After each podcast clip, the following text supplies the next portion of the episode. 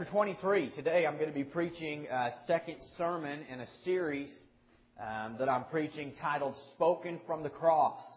We're examining the things that the Lord said after being nailed to the cross. Uh, today we will look at the second thing that He said. And uh, we will begin in verse 42 and just read through verse 43, two verses today. And then I'm going to preach. Uh, I will ask that you would, one last time, please stand to your feet in the honor of the reading of the Word of God. Luke chapter 23, beginning in verse 42. The Word of God says, Then he said to Jesus, Lord, remember me when you come into your kingdom. And Jesus said to him, Assuredly I say to you, today you will be with me in paradise. Let us pray. Father, it has been good this morning already. Father, I understand that church is not a building. It is not a place that you even come to, God, but church is a group of believers coming together to worship our King. And Lord, this morning we have certainly come to church. We thank you for your presence, Lord. God, I sense, Lord, your Spirit here already trying to soften hearts and deal with hearts and encourage hearts. And Lord, we just want you to have your way. We do ask God that this morning, if there be any way possible, God, that if there be sinners in this place that yet have not known you in the free pardon of sin, that God today, you would open their eyes and they would run to you and see their need for a Savior. Lord, I ask that you would anoint me now, Father, and I acknowledge, Father, the need for the anointing from heaven, the unction that only you can give. That there is nothing in and of myself, there is nothing in a man, God, that can change others, Lord. It is you alone that changes, Father. And this morning we pray that you would do what only you can. We'll be careful to give you and you only the glory and the praise for what you have done and what you will do in your house. We ask it this morning in the precious name above all names, the name of Jesus Christ. Amen. You may be seated. Before I get to our text, can I say that there are no accidents in a world governed by God? Uh, much less on this day. God is, was before time. There is no time with God. He has always existed and always will exist. It is something that is very difficult for you and I to comprehend in, in our miniature and tiny minds. But in the world that we live in, we live in time, something that is created for a very brief breath. And in the world of time, there has never been a day more significant than the day of the crucifixion of the Lord Jesus Christ. It is the most important day, literally the most important hours in the history of the world, in every day that has ever been, and in every day that will ever come. And we can rest assured that on this day, especially in this place, there was nothing that happened by accident, but that every step, every breath, every look, every word spoken, every person in place was strategically placed by the hand of Almighty God that He might fulfill His redemptive purpose for mankind. And it would do us well as we are doing to take a serious look at that day and what the Lord spoke from the cross that He came into this world to die on. God had decided that the Christ would hang there between two thieves and die. In Isaiah chapter 53, the Word tells us that uh, He would be numbered with the transgressors. How unlikely is it that the Holy One of God, the chosen one of Israel, the very one who would inscribe with his own finger on the tablets the laws of God, to think that that Holy One would be numbered with the very lawbreakers on that day is an unthinkable thought. But it did occur. And it was no accident of God.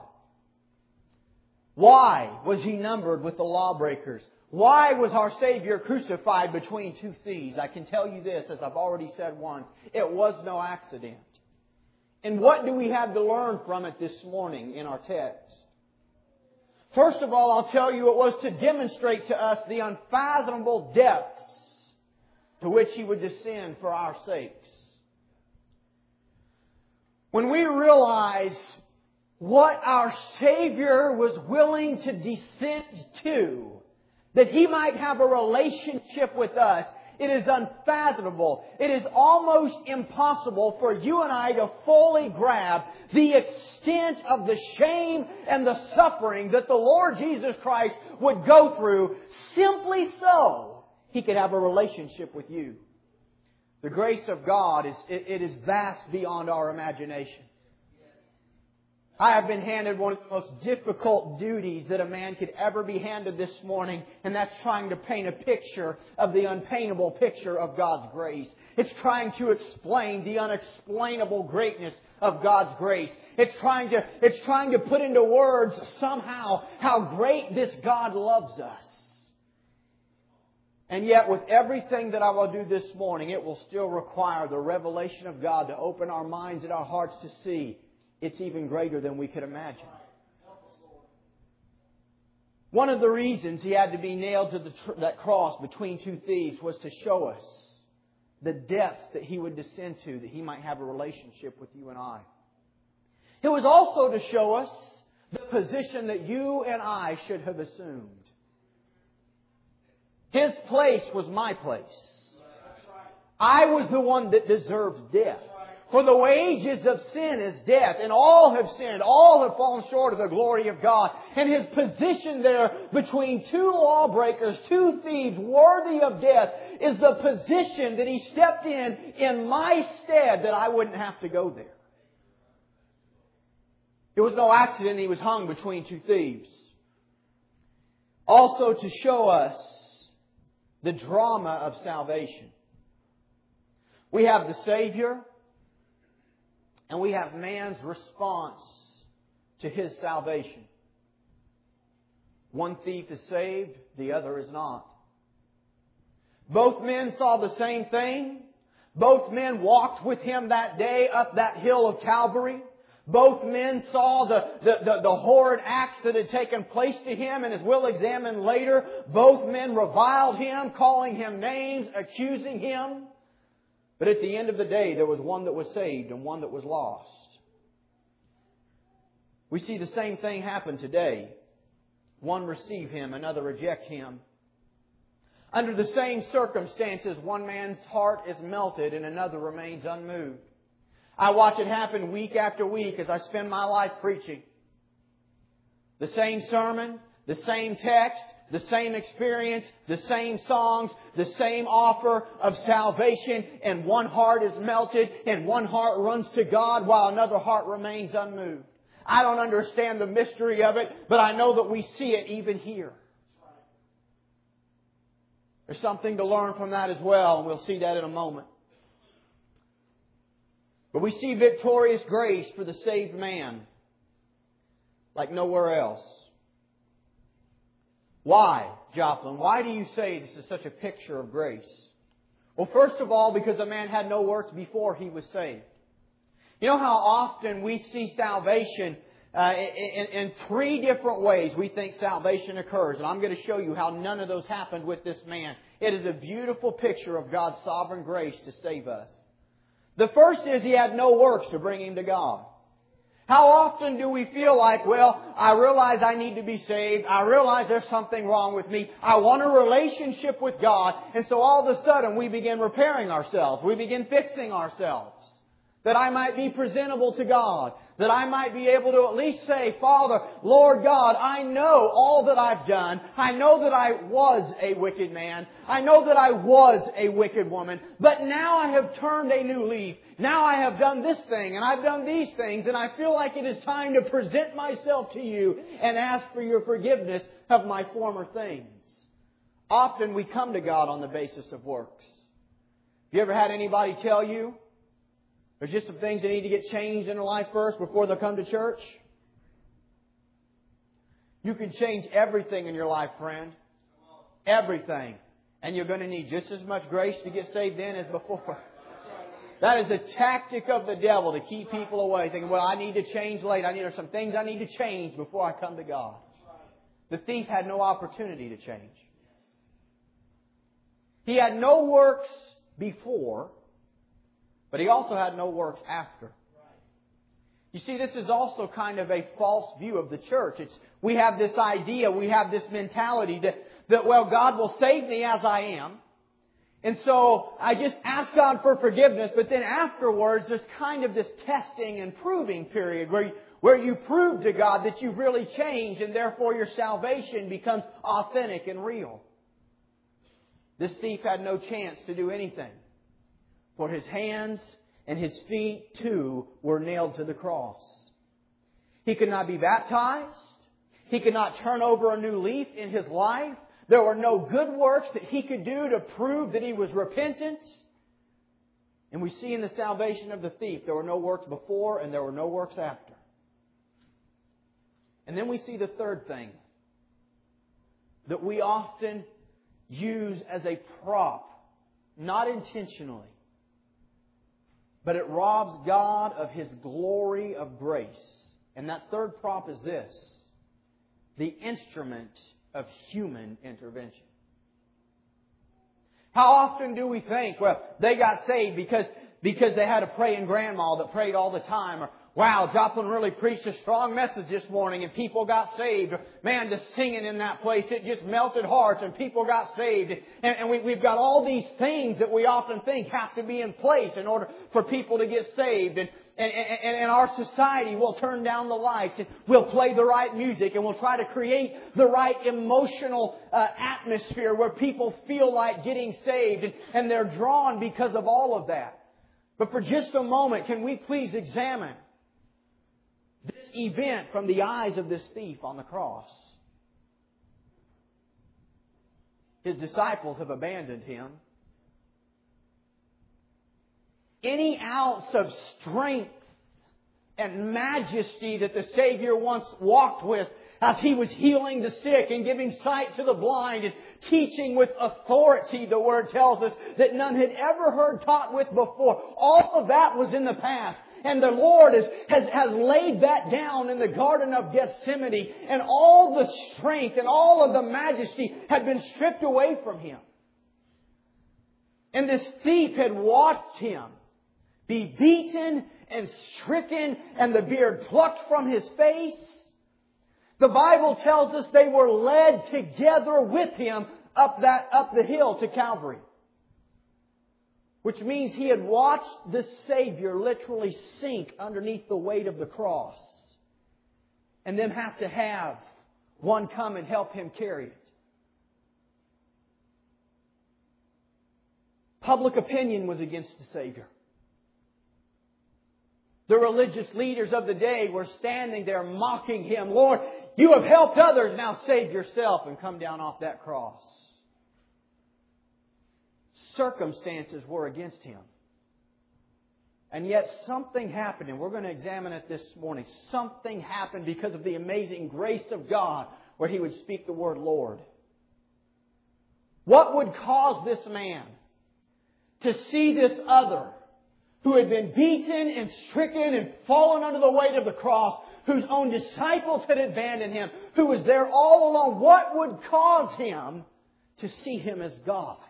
The Savior of the world. There is nothing that can be explained except the amazing grace of God. Can I tell you this morning to the church? We need to grab a hold of this principle and understand God doesn't need our tactics. God doesn't need our songs. God doesn't need our three-point sermons. God doesn't need anything to do His marvelous work of grace and save souls. And when we would get a hold of that, I believe that it would change the way that we pray. And we'd simply begin praying, God move in this place this morning. God give spiritual revelation to souls and to blinded eyes that they might see they need you. And we'd spend a little less time praying about, God give us a new building. God give us a new TV. God give us new things and new ways to reach people. And we see that God can do what God wants to do with or without the right circumstances in our lives. This thief was saved with no works before, no works after, and contrary circumstances. There's nothing that can explain it but the grace of God. absolutely nothing. He took this crucified, suffering, and bleeding man for his God. Let's go to our text.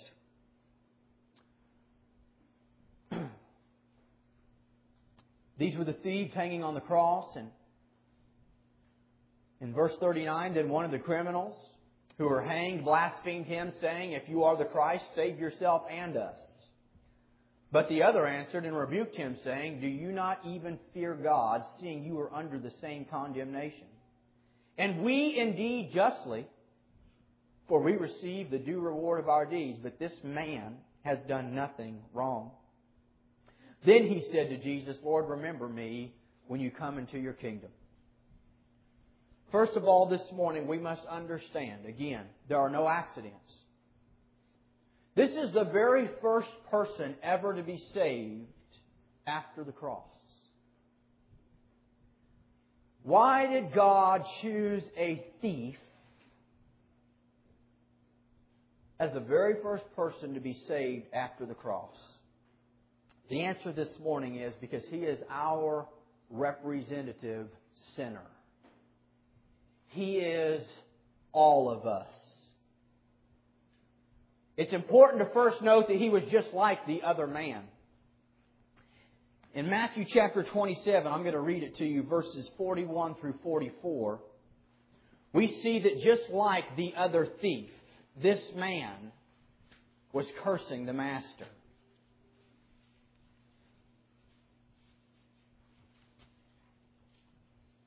Verse 41, likewise the chief priests also mocking with the scribes and the elders said, He saved others. Himself he cannot save. If he is the king of Israel, let him come down now from the cross and we will believe him. He trusted in God. Let him deliver him now if he will have him. For he said, I am the son of God. Now look at verse 44. Even the robbers, plural, who were crucified with him, reviled him with the same thing. Back to our text. It's important to understand this man was just like the other man. There have been fools that have tried to explain that this thief was more righteous than the other. That he deserved salvation more than the other. But this is not true. He was just like the other man. Wicked from his birth. For there is no difference. The Bible says all have sinned and come short of the glory of God. Look at his depravity, even on the brink of eternity. He knew where he was going. To the cross.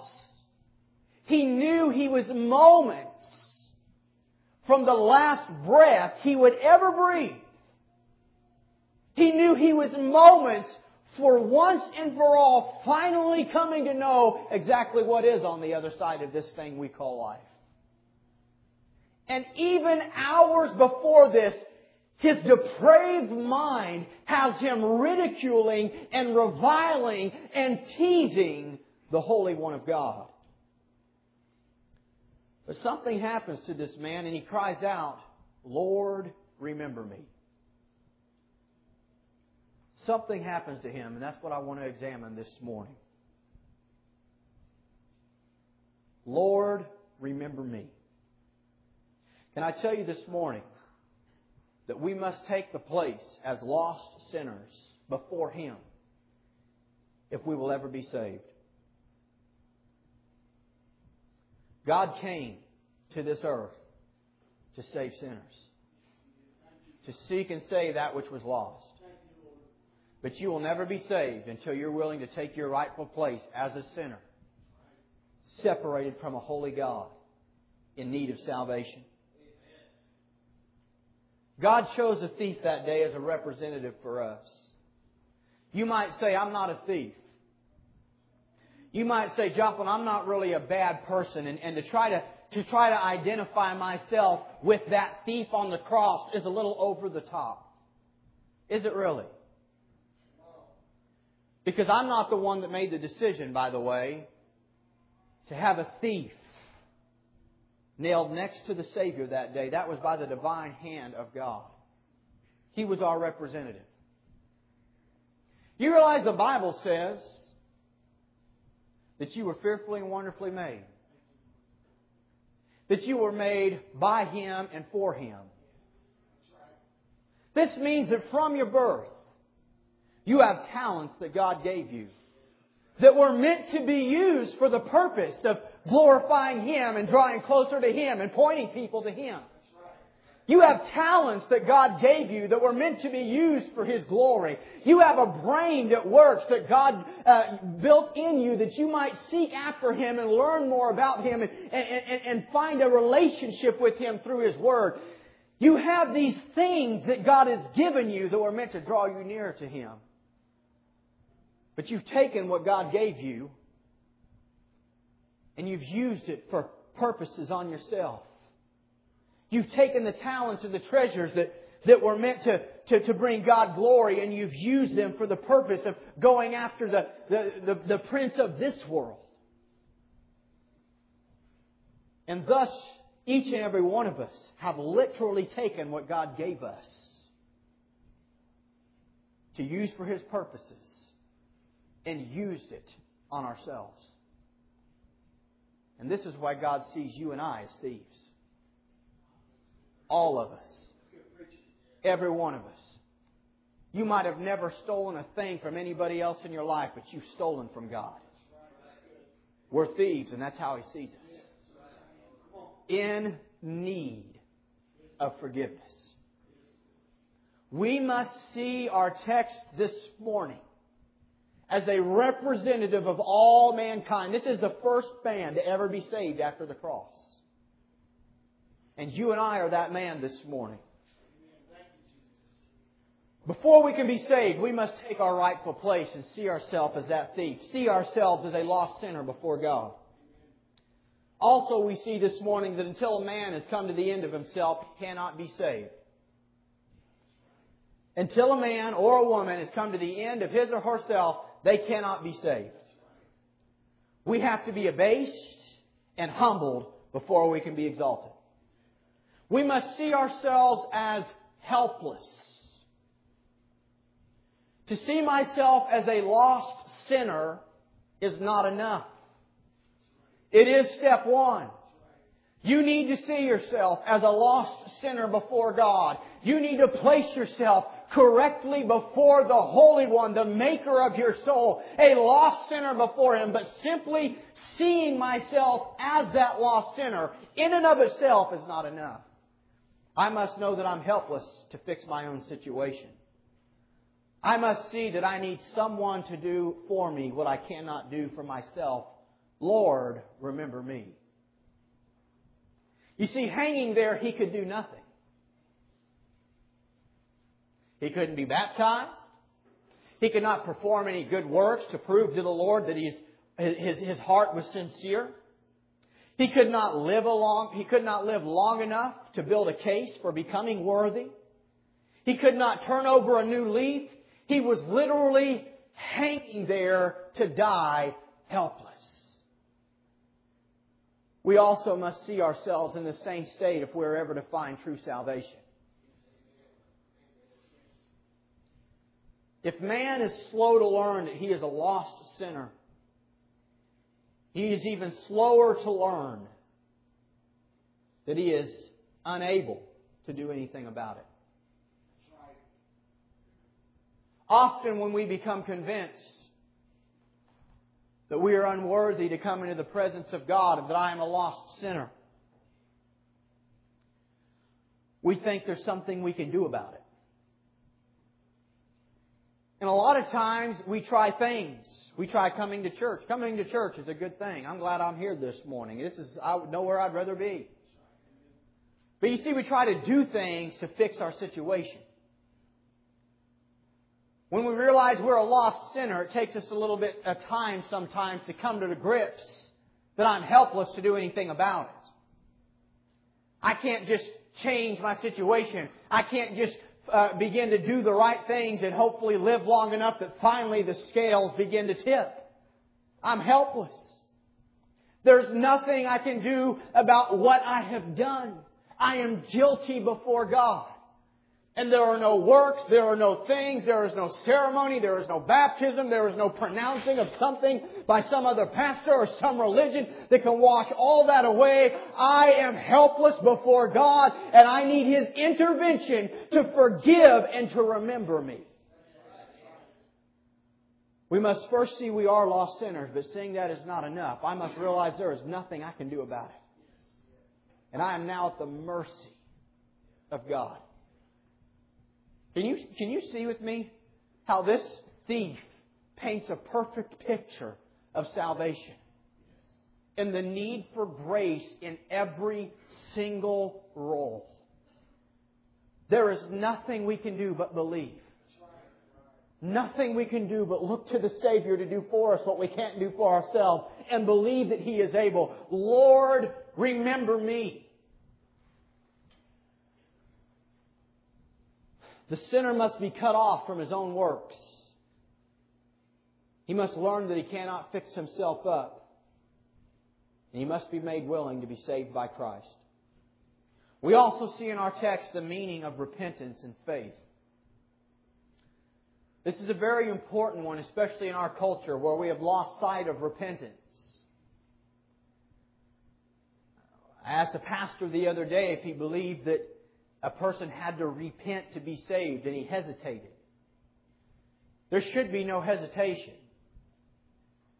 A little piece of theology 101, in case you didn't know. The very first word Jesus preached was repent. That's the first word out of his mouth when he began to preach. Repent. When Peter preached in Acts chapter 2, and the people came and said, What must we do? Asking what they needed to do to be saved, the first word out of Peter's mouth, repent. Repentance is an important thing. We need to understand it. This morning we see the meaning of repentance and faith in a very amazing way because again, this thief could not come down off the cross and walk the right way. Repentance is more than a sorrowing of sin. It's, it's even more than a forsaking of sin. It's more than a simple change of mind. It is all of those things. If you truly repent, you will forsake sin. You will turn from walking this direction and begin following after Christ. If you truly repent, there will be a godly sorrow for the sin that has separated us from God and crucified Christ on the cross. But it's more than a simple change of mind. It is the realization of our lost condition. It is the discovery of our ruin. It is a correct judgment of myself. It is a correct owning of the things I have done. I am a sinner. And the reason I'm a sinner is because I'm a wicked person. I did what I did because I am a sinner and God is my enemy. And until I can own that, until I can earnestly and honestly say, I need salvation, until I can quit justifying my actions. Well, I lied because of this. Well, I stole because of this. Well, I was hateful because of this. I sinned because of this. I broke the law because of the way I was raised. I was against God because nobody taught me right. No, friends, the real reason we're against God is because we are sinners from birth. I am wicked at my heart and I am in need of a Savior. And true repentance requires me owning that coming to grips with who I am. I've said it this way before. It's not difficult for us to acknowledge that what I've done is wrong. I shouldn't have done that. That was wrong. But it's a whole lot more difficult for us to acknowledge I am wrong. There is something wrong with me. And that's why I do wrong things. True repentance requires both. It is a realization of our lost condition. It is as much of an intellectual process in the sight of God as a physical process. In other words, it's more than simply quit doing bad things.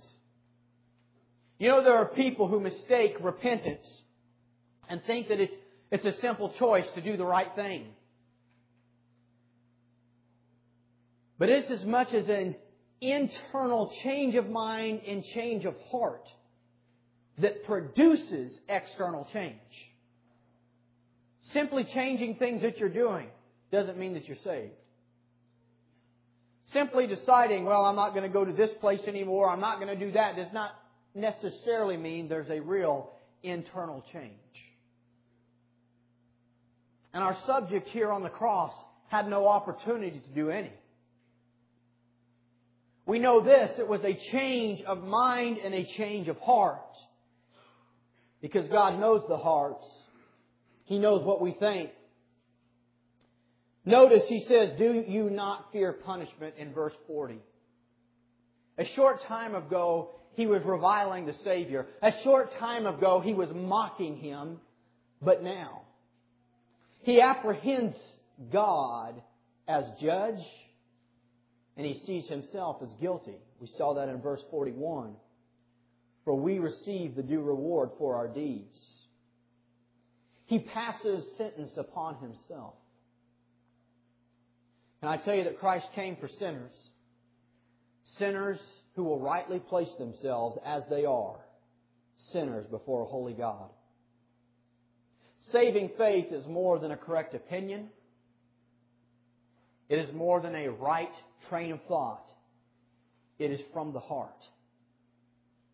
Now I'll tell you this morning that real saving faith will bring about true change in our life. I also want us to look at the revelation that was needed to be saved. The progress that this man came through in just a few short hours. I want to share with you seven things real quick in our text. It's amazing all that is in our text this morning. Seven things quickly that had to take place for him to be saved. Revealed to him by the illumination of the Holy Spirit. First of all, we see the belief in a future life and retribution. He says, Lord, remember me when you come into your kingdom. He knew there was a reward that was coming for the things that would take place after he died. Secondly, we see that he became aware of his sinful condition concerning the future. Thirdly, we see that the Savior is sinless. In verse 41, this man has done nothing. So he sees himself as a sinner. He sees the Lord as the sinless one. And he sees his place as God. He calls him Lord. And he realizes not only is he Lord, not only is he God, but he is a Savior, for he was willing to ask that he remember him. He mentions the kingdom, and we see that he has revelation that the Savior is the King. And then he has revelation that he's coming back the second coming. When you come into your kingdom. It's difficult for us to grasp the entire picture this morning, but can I remind you that moments, moments earlier, this man is, uh, is cursing the Savior. He is mocking him like everybody else. And now all of a sudden he has this revelation that he is God. That he might listen to me if I ask for forgiveness. That there is a kingdom that is coming. That there is life after this death and I'm going to pay for my rewards. What can be explained for this man's revelation except the grace of God? There is no explanation. None whatsoever. I'm telling you, church, when we get a hold of this, we'll understand how to better pray. We just need God this morning to breathe on us and to open our eyes and to open our hearts and to open our minds to see Him for who He is. It doesn't matter how well I preach. It doesn't matter how well I, we sing. What matters is that God shows up and that He gives revelation to what is true. And when God does that, God will save sinners and amazing things will happen because our God is able. We see this on the cross. There's nothing that can account for it except for spiritual illumination. And finally, we see the Savior speak this morning. And I'll be quick.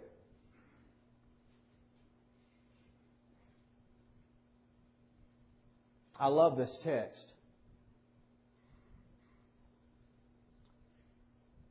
This man who just moments before was accusing him and mocking him says, Lord, remember me when you come into your kingdom.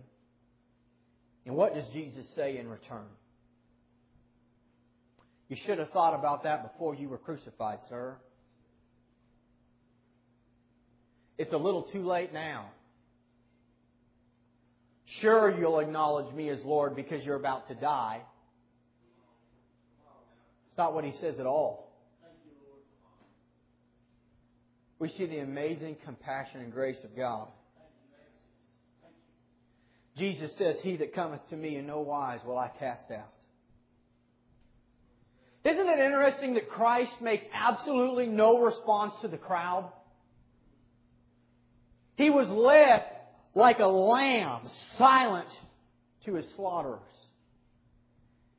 And to the crowd there that's mocking him and saying, if you're God, come down off of that. You claim to be the Son of God. He is speechless. He says nothing to them as they stand there and mock him publicly. But when the thief says, Remember me, all of a sudden he breaks his silence and speaks. Man, it's an amazing thought.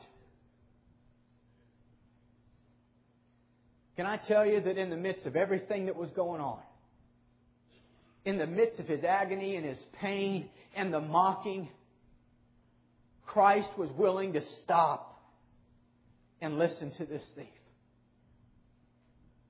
Do you not realize how important you are to him this morning? It is incredible how important one soul is to him. He has descended to the depths of shame to show us how important one soul is. He asks the question, what worth is it if a man gains the whole world and loses his own soul? Trying to teach us that in the sight of God, this entire world that He created is not nothing compared to the value of one soul. He loves you this morning. We see that Christ was willing to stop with the woman at the well. He was willing to have one-on-one time with Nicodemus. He was willing to stop at Zacchaeus in the tree. And even moments before his last dying breath, he was willing to listen to the, to the request of that thief dying there.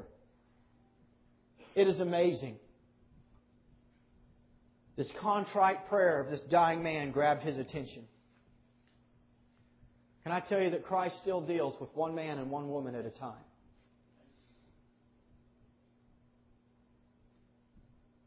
Why are you here this morning?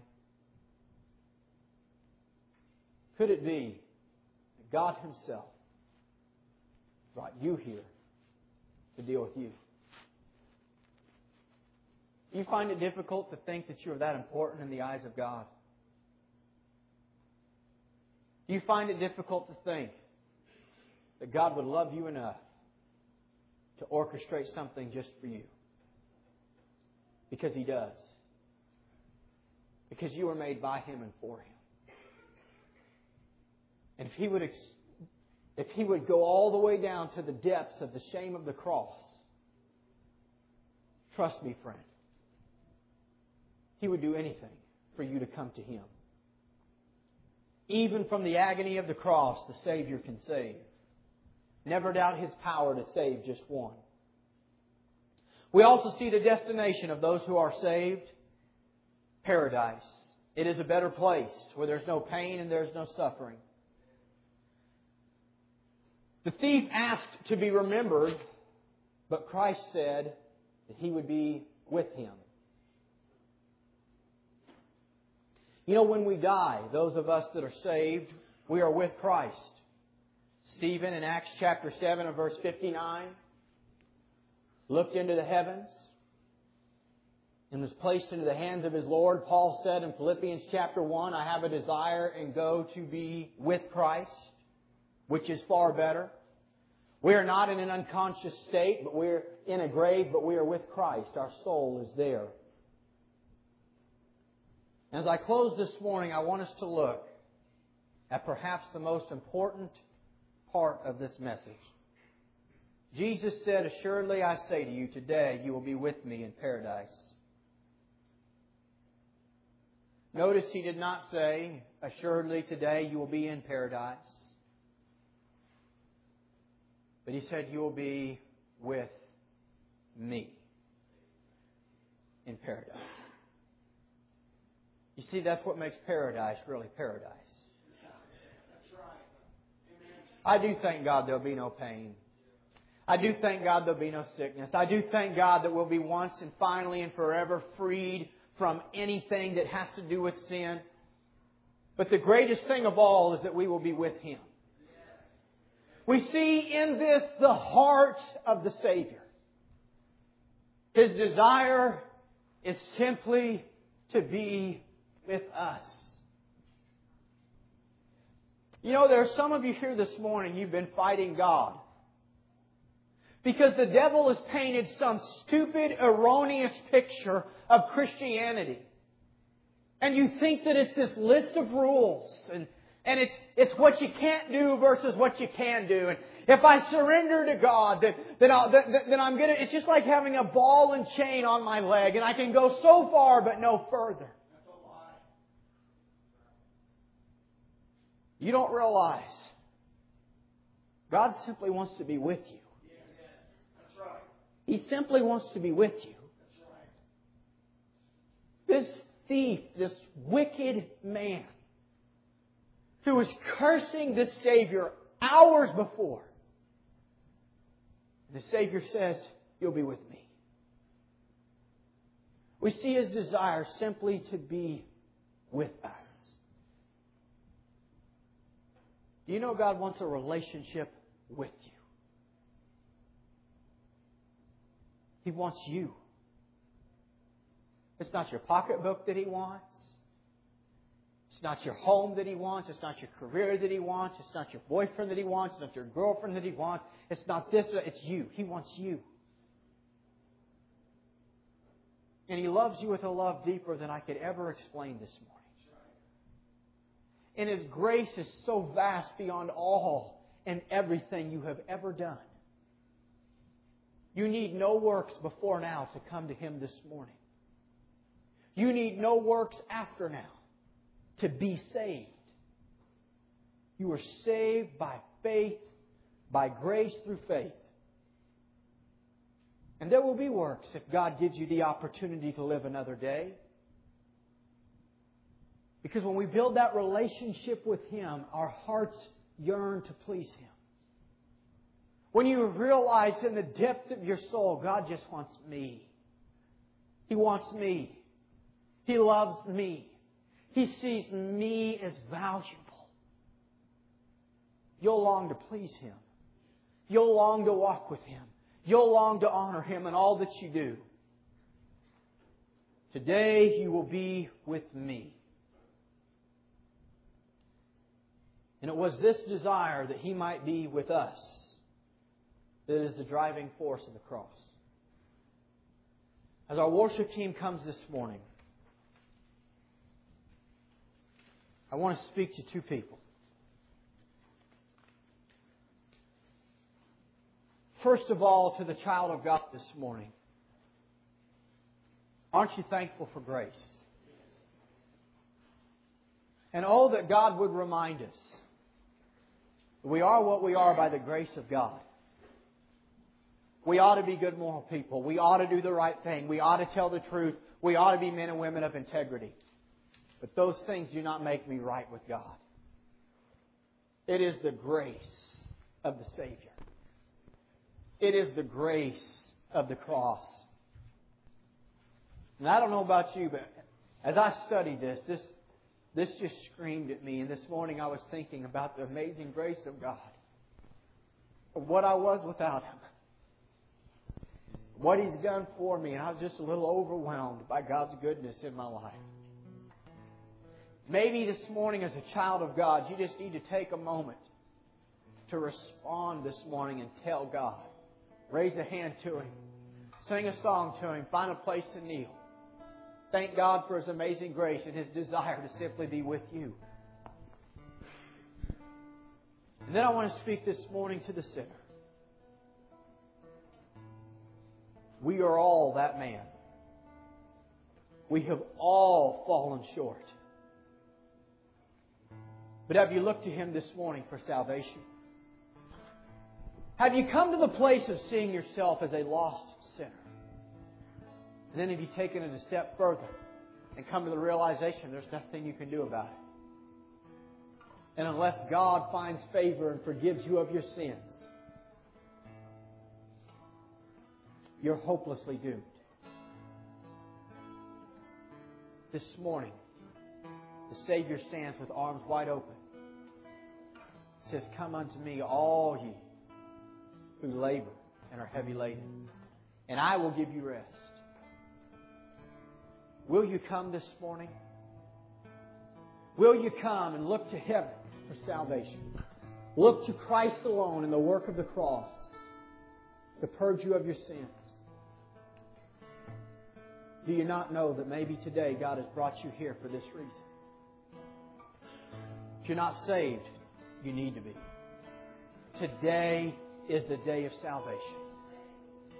There's not anything you need to do in the sense of this work or that work. There's not any progress or process that you need to go through in the sense of you need to do this thing and then this thing and this work here, and by next week on Wednesday you should be in a place to be saved. You can be saved right here, right now, this morning, this very moment. Simply need to be willing to see yourself for who you are, sinner, in need of redemption, and be willing to believe in Christ for that. All heads are bowed, all eyes are closed. We're going to worship God together.